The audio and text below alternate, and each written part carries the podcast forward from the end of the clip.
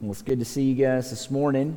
Uh, we're in Matthew chapter 25 this morning. Matthew chapter 25. We've uh, been in this two chapters, I guess, if you will, Matthew 24, Matthew 25, for a couple of weeks, and this really continues our series on the parables of Jesus. This is the last parable within this section, um, and it's the parable of the talents, the parable of the talents. And as you remember, just in context, we've really been working all the way from Matthew 24 all the way over here to the last little bit of this. Um, and then the next text gets into the final judgment. And we've been looking at Jesus' second coming and when that might take place. And this right here, parable that we're going to look at today, is telling us, or really asking the question, are you ready? For Christ's return? Are you ready for his return? And so, with that in mind, um, let's go to the Lord in prayer, and then we will dive into this text. God, we thank you for this day and this opportunity to gather as your church, Lord. We thank you for the opportunity to open your word, to, to look at it, um, and to learn from it, Lord. And this we pray in Jesus' name. Amen. Well, I know that many of you have kids. Some of you have kids that are still at home. Some of you have kids that have moved out of the house. Uh, wherever you're at in life, most all of you have experienced that daily task of, of getting your children ready for school.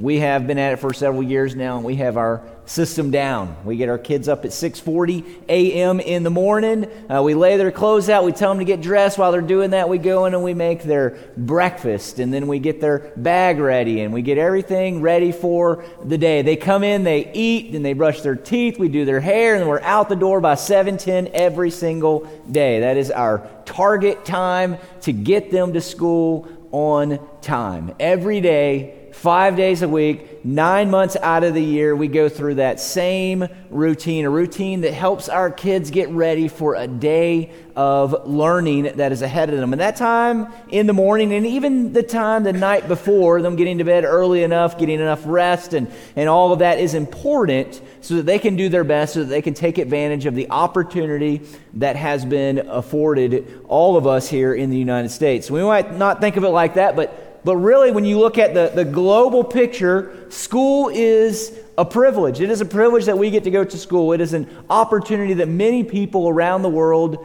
do not have. They don't have the opportunity to go to school. And knowing that it is a privilege, we should do all that we can to take advantage of that, to use it, to learn so that we can be productive members of society.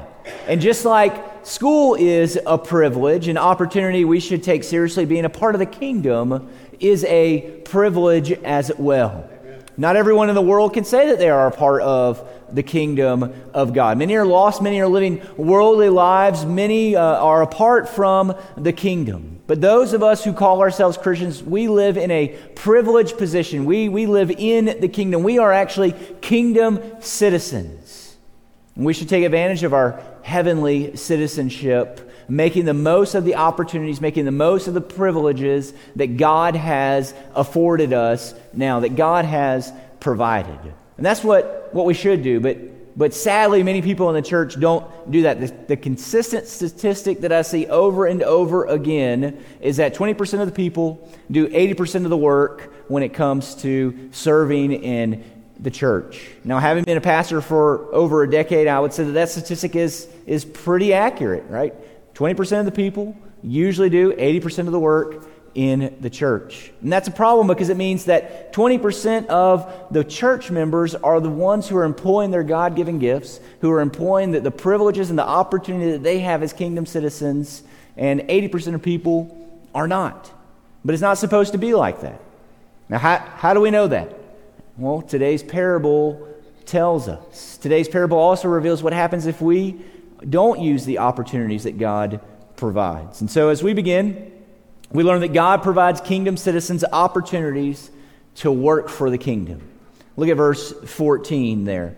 He says, For it, and he's talking about the kingdom of heaven, will be like a man going on a journey who called his servants and entrusted to them his property. And so, through this parable, Jesus reveals what the kingdom of heaven is going to be like. And we're going to get into the specifics of what the kingdom of heaven is going to be like in a moment here. But the first thing we need to know is that the kingdom of heaven represents current reality and current expectations. And I stress the current reality, current expectations of the kingdom of heaven because sometimes we have a tendency to push some of the Bible's teaching to the future. And I think the kingdom of heaven is one of those things. We think, well, the kingdom of heaven is supposed to come when Jesus returns. Um, and so the kingdom of heaven, what all Jesus has been talking about, these are future realities. These are not things that impact us today, but, but these are things that actually impact us today. You see, we live in what is called the already but not yet. So it, it's already in the sense that Jesus is reigning and ruling on his throne right now as the king over the kingdom of heaven. And we are kingdom citizens right now. We live in this world, but we, we are sojourners in this world, as 1 Peter talks about. and it's not yet in the sense that Christ has not yet returned and consummated the kingdom, where he has brought the kingdom, he has restored everything, but we live as kingdom citizens right now.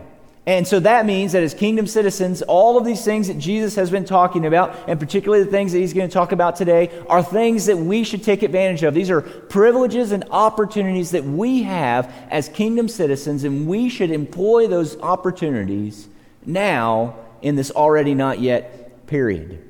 And Jesus begins this parable by comparing the kingdom of heaven to a man who entrusts his servants with his own property and he goes on this long journey. If you notice, there's, there's all these parables here at the end here where, where somebody gets entrusted with something, and then the, the, the master goes on this long journey, and then eventually the master returns. And you kind of get a picture of what is taking place here. It's Jesus who is the master, who is, you know, given us opportunities. He goes on this long journey off to heaven to sit on his throne where he's reigning and ruling, and at some point, he is going to return. And that's exactly what this parable pictures for us. And before this master in the parable leaves, he provides the people who are his servants with a large sum of money. So look at verse 15. To one he gave five talents, to another two, to another one, to each according to his ability. And then he went away. And so we're told one servant gets five talents, another servant he gets two talents, another servant gets one talent. And we don't use talents today, um, but as you read through the commentaries, as you look through different things, I think it's safe to say that a talent equals roughly a million dollars. and so imagine you work for this corporation, you know the owner really well. He calls you into his office before he is about to go on this long sabbatical, and he hands you a briefcase full of money, like $5 million worth of money. And he says, Be successful. Do with it what you please. I will be back in like six months to a year. I'm not really sure, but when we come back, let's see what you have done with that money. I mean, imagine that happening to you. Imagine that. I mean, it would be absolutely unbelievable. Well, it's not exactly the same. I mean, there's, there's no briefcase, there's no uh, company owner who's going on this sabbatical for six months to a year. Essentially, that's what's happening here in Jesus' parable. Several servants are given an, an extremely large sum of money, and the master leaves for an undetermined amount of time, and he doesn't provide them with much direction at all as to what they are supposed to do with this sum of money. And as we see in the parable, um, what, what happens is that each are given opportunities to work for the kingdom. And each are given opportunities to work for the kingdom according to their own abilities. And we see that there in the middle of verse 15. He says, To each according to his ability. Now, now reading that, you might be tempted to think, well, man, Jesus is, is kind of unfair here. Uh, why couldn't he just give everyone, you know, five talents? Why did he section that out and, and give just one five and one two and one one? Um, and why is he using this abilities aspect, giving it according to our abilities? Well, this is the way that the master has determined to give the gifts.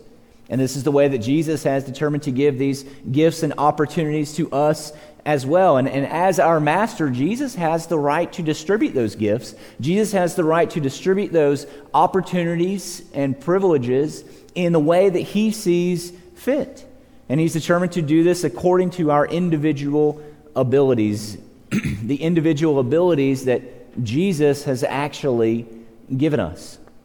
And so, the idea that Jesus is both the giver of our abilities and the gifts we possess, as well as the one who provides us with the opportunity to use those gifts and ability, is an important concept, I think, for us to wrap our, our minds around. And I think it's an important concept because it kills frustration and envy on the one hand, and on the other hand, I believe that it kills pride. So let's, let's think about that for a moment. Think about the frustration and envy. You know, sometimes we embark on a task and we soon realize, man, we're, we're not doing very well at this task. Or, or we look at somebody else who's embarking on the same task and we see that, that they are being successful, they are, they, are, they are accomplishing much. And that might lead to frustration on the one hand. It might also lead to envy, right? You, you, want what this other person has. You want to be able to be successful like that other person has. You guys are doing the same exact thing. You, yours is not working out, but this other person's is working out. And so that might lead to frustration or envy. But knowing that God has gifted us in certain ways, that, that He is the one who gives you the opportunities to use and to develop those gifts that He has given, should help kill both frustration and envy. You see, as long as you are giving it your all, as long as you are taking the opportunities that God provides, you can rest in and you should rest in the fact that you are in the place that God wants you to be at that moment, and you are doing exactly what God has designed for you to do and purpose for you to do for His kingdom. You see, oftentimes we want to make it all about us and we say, man, we, we've got to be successful. We have to accomplish all of these different things instead of saying, what am I accomplishing for the kingdom? How am I adding to the kingdom? How is God using me to do that? How is God using everyone to do that? I think that's an important concept that we have to wrap our minds around. You see, as long as we remember that, that we are working towards building God's kingdom with the gifts that, that He has given us and the, utilizing the opportunities and privileges that He has afforded us, then there can be a certain degree of satisfaction that is there.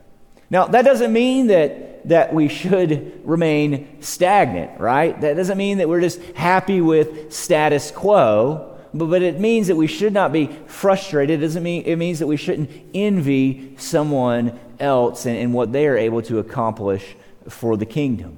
We should also seek to progress as much as we can through prayer and through uh, discipleship and through a number of different ways. Um, but again, we should be satisfied with where the Lord has us. Going to the whole other side of things, we talk about pride for a second. You know, those who have success may be tempted towards pride, right? It's, man, I, I've accomplished all of this. Look at all the things that I've done. Look at all the things that I've built. And we can typically get in, we, we, can, we can sometimes get into that idea to say, I. Look at all the things that I have done. And so, on the one hand, it's look at all the things I haven't done. And on the other hand, it's look at all the things I have done. But if we remember that it is God who provides us with the opportunities, God who provides us with the privileges, is God who gives us those abilities, we shouldn't say, Look at what I have done. We should, instead, we should say, Look at what God has done through me. Look, look, at, look at how the Lord is utilizing me as His instrument, as His tool to accomplish much for the kingdom. Praise God for the work that He is doing. And so, on the one hand, understanding this should help us kill frustration and envy, as well as it should help us kill pride. And we should continue to utilize the gifts that God has given us to advance the kingdom. And that's exactly what Jesus continues to tell us here in our parable if we look at verses 16 through 18. He who had received the five talents went at once and traded with them, and he made five talents more. So also he who had the two talents made two talents more. But he who had received the one talent went and dug in the ground and hid his master's money. And so here are the actions of these three guys, and we're going to look at them. We're going to look at them one at a time. We first see that the servant who has five talents, right? He went, he invested this money and some sort of commercial activity. We're not told exactly what he did, but, but he was pretty successful. He made five talents more. And the same with the two talent guy. He went and invested his money, and he made two talents more. But the last guy, who had one talent didn't put his money to work. Instead, this guy took that talent and he went and he dug a hole in a field somewhere because holes were a lot safer than, than banks back then. And he dug a hole in a field somewhere and he put that money in the field and he covered it over.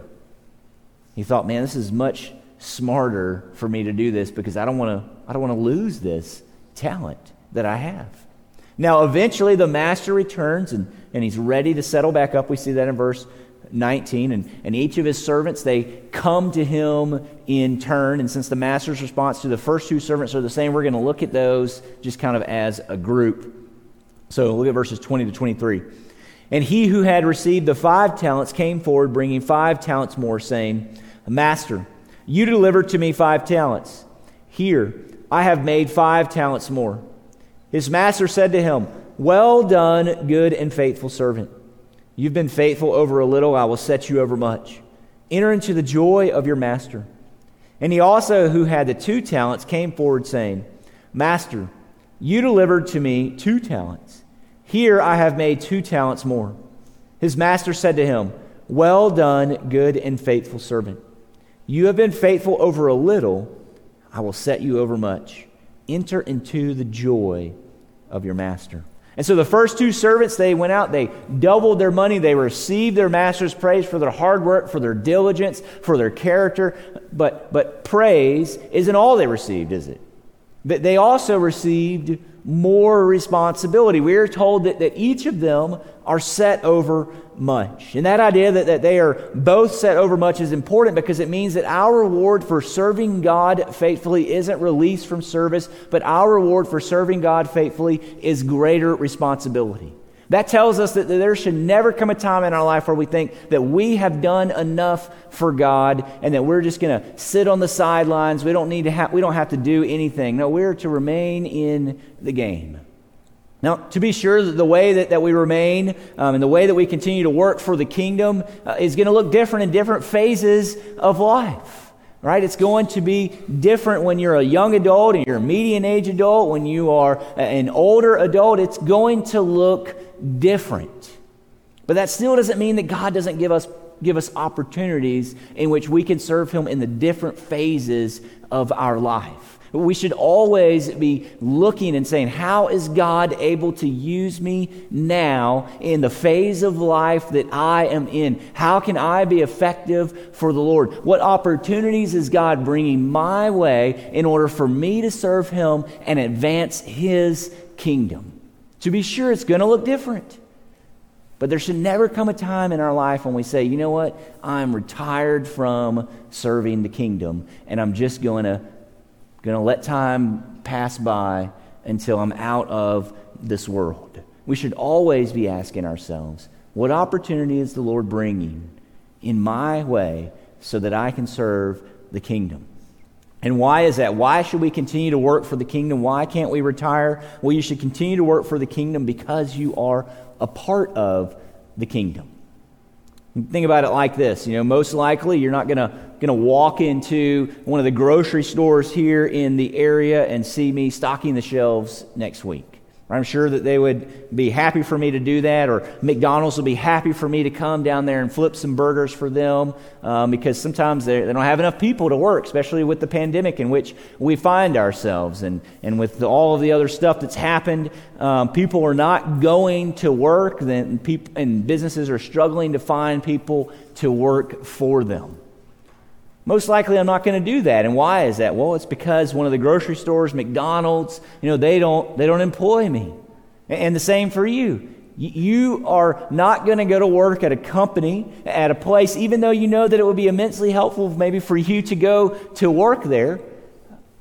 You're not going to do it for free. You're not going to do it because you are not a part of that place. of that company.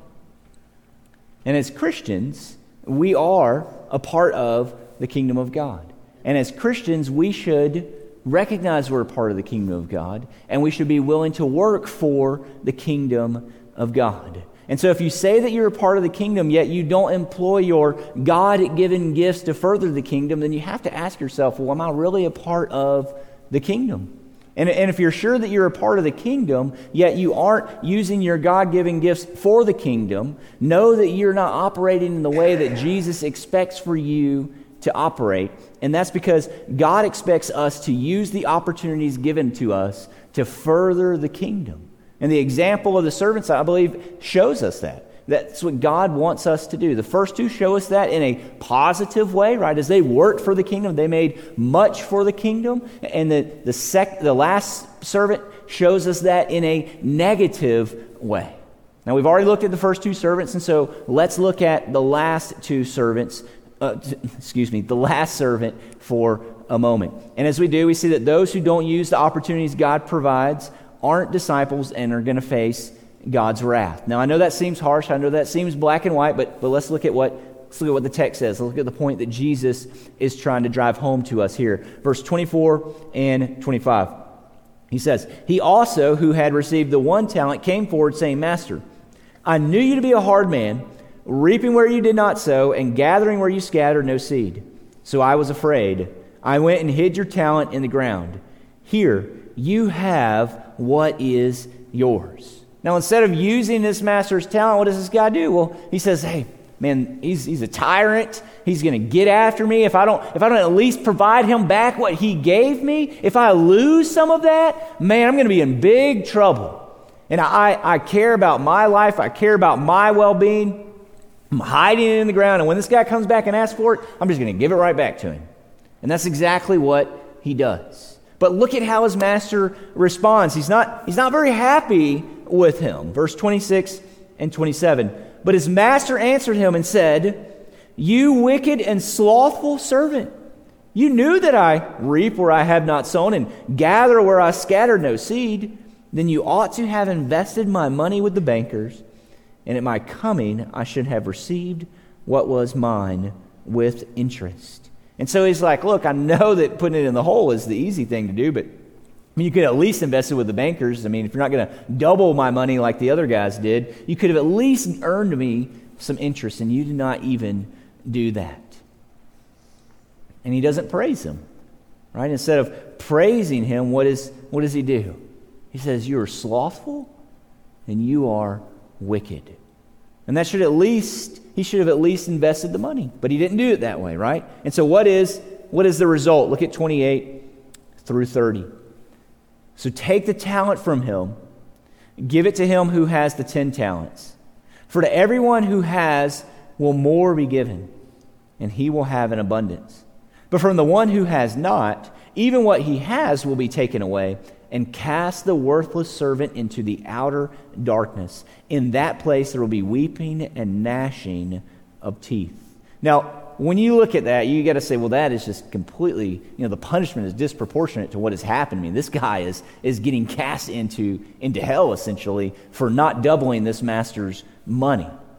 Very disproportionate. So we have to ask, well, well, okay, now the parable is shifting. And the parable is shifting to focus on us.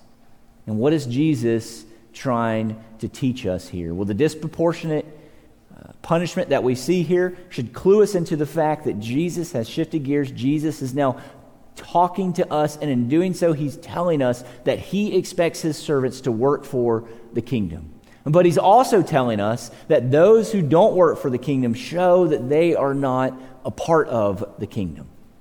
And you know what happens to those who aren't a part of the kingdom? Well, they have nothing but punishment to look forward to when Jesus returns to set up his kingdom. Instead of existing inside of the kingdom with, with joy, they're cast out. I know that's tough teaching, but Jesus is really trying to drive home the point here that, that his disciples don't just sit on the sidelines. His disciples don't retire at all. His disciples are always working for the kingdom. They are working to advance the kingdom, and the reason that they're working to advance the kingdom is because they're actually a part of the kingdom, and they want to see the kingdom being advanced. They love the kingdom. They want other people to experience the kingdom. They want to see the kingdom grow, and they want to see the king glorified and worshiped. And so when you look at your life, you have to ask, and I think this is where Jesus' parable is pressing us where are we at? You know, are you, are you sitting on the sidelines? Are you out of the stadium completely, just kind of grilling out with your friends somewhere? Or are you in the game? Are you taking risks? Are you laboring to further the kingdom of God? Where are you at? God expects each and every single one of us to use the gifts, to use the opportunities that, that He has provided us, not to further our own interests, but to further the interest of the kingdom. And those who do that, those who are willing to give up their own interest to further the interests of the kingdom, show that they are a part of the kingdom. They show that they are in the kingdom. And those who don't, well, they show that they're not a part of the kingdom. Now, say after hearing that and after answering that question, you find yourself, well, I'm really not taking advantage of the opportunities and the privilege that I have as being a part of the kingdom. I recognize that. I repent of that. What can I do to actually work for the kingdom, to be about the business that Jesus wants me to be about? So let's talk about that for a moment. What can you do to use the opportunities that God provides? Because remember, God provides each and every single one of us opportunities. It's not a lack of opportunity, it's not a lack of, of gifting. If you're a kingdom citizen, you have those opportunities, you have those giftings. So let me just give you three things. First, you have to have a relationship with Jesus. Right? If you're going to be a part of the kingdom, well, you have to get into the kingdom, and the way that you enter into the kingdom is through Jesus. You don't enter into the kingdom just because you say, I'm a part of the kingdom. You don't enter into the kingdom through your works. You don't enter into the kingdom through your church attendance. You don't enter into the kingdom because your family is a part of the kingdom. You enter into the kingdom through a personal relationship with Jesus by believing that Jesus is your Lord and is your Savior. Then you're in the kingdom. You can call yourself a kingdom citizen, and God is going to give you those opportunities to work for his kingdom. So that's the first step. You have to be a part of the kingdom, and that is through Jesus, a relationship with him. After you have a relationship with Jesus, well, you've got to trust. You got to trust God. Working for the kingdom involves risk and cost. It involves emotional and, and physical and, and monetary costs. And these costs may be what's holding you back. But these costs are not costs that should hold you back. God, if you think about, is the all sovereign, all powerful God of the universe. He is in control of, of everything. He is the one who provides us with everything. Every single thing that we have, we have because God has given that to us. We may go out and we may work hard and, and we may have relationships and all of those things, but God has given the intellect that we have. God has given us the health that we have. God has given us the relationships that we have. God has placed us where He wants us to be. And so we have to trust that God will continue to provide for us, even if we work for the kingdom and that provides us with some sort of cost in this world. Because God is the one who is providing for us now. And so we must trust God. And along with having a relationship with Jesus, along with trusting God, you must also care about and love others. You see, when we don't use our gifts to serve others, when we don't take advantage of the opportunities and the privileges that we have, what we are saying is that we don't love others enough. We love self more than others. We love comfort more than others. We love our preferences more than others. But here's the thing Christianity isn't a religion that is focused on self. At the very heart of the Christian message is a Savior who has come, who left the comfort of sitting on his throne in heaven, being the King of the universe, came to earth, and lived amongst all of us who are absolutely, completely sinful and, and felt the effects of sin on himself as people took him to the cross.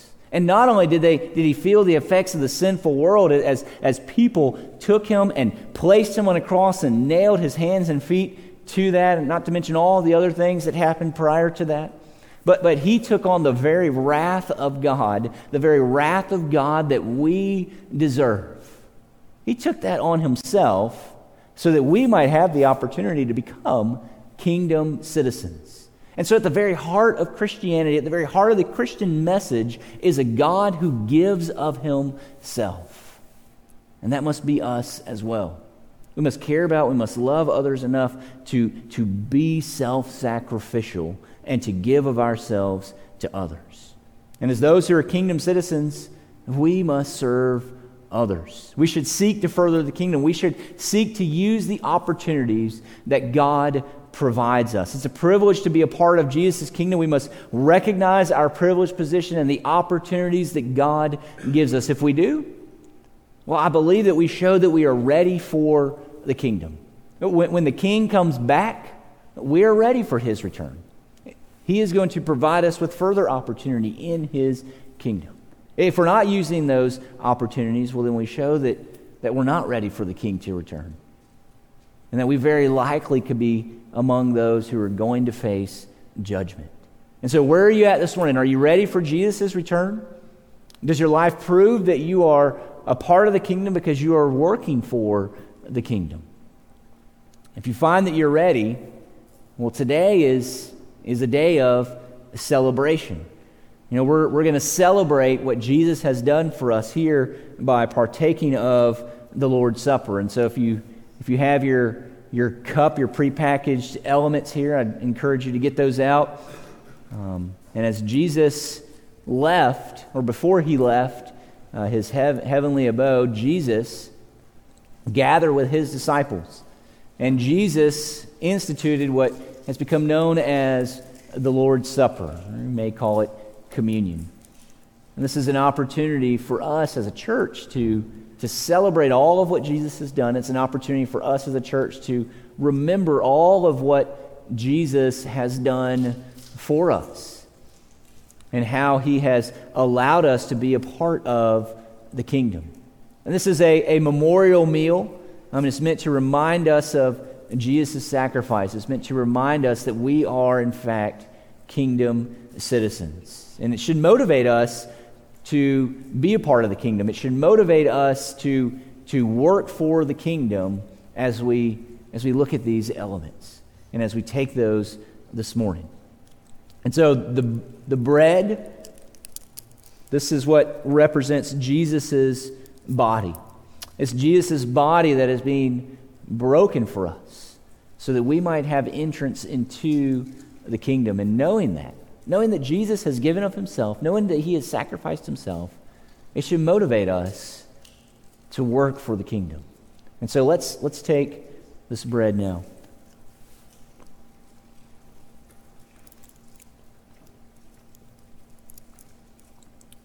And that same night, Jesus, he also took the cup, and the cup was filled with, with wine the night he instituted the Lord's Supper. And he said, You know, this cup, it, it represents my blood. It represents the blood that is going to institute this new covenant between you and God.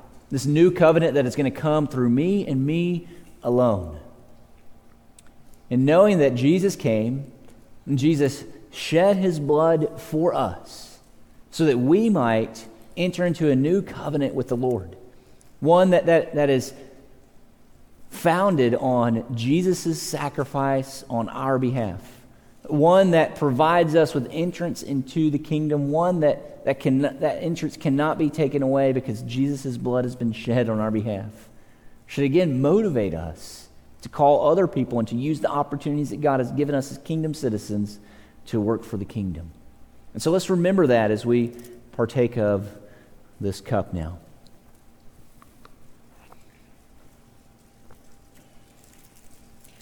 Well, I'm going to pray. And then the worship team is going to come up and, and we're going to take some time and uh, respond to this message. We're going to respond by remembering all of what Jesus has done for us. We're going to respond by praying that the Lord would use us.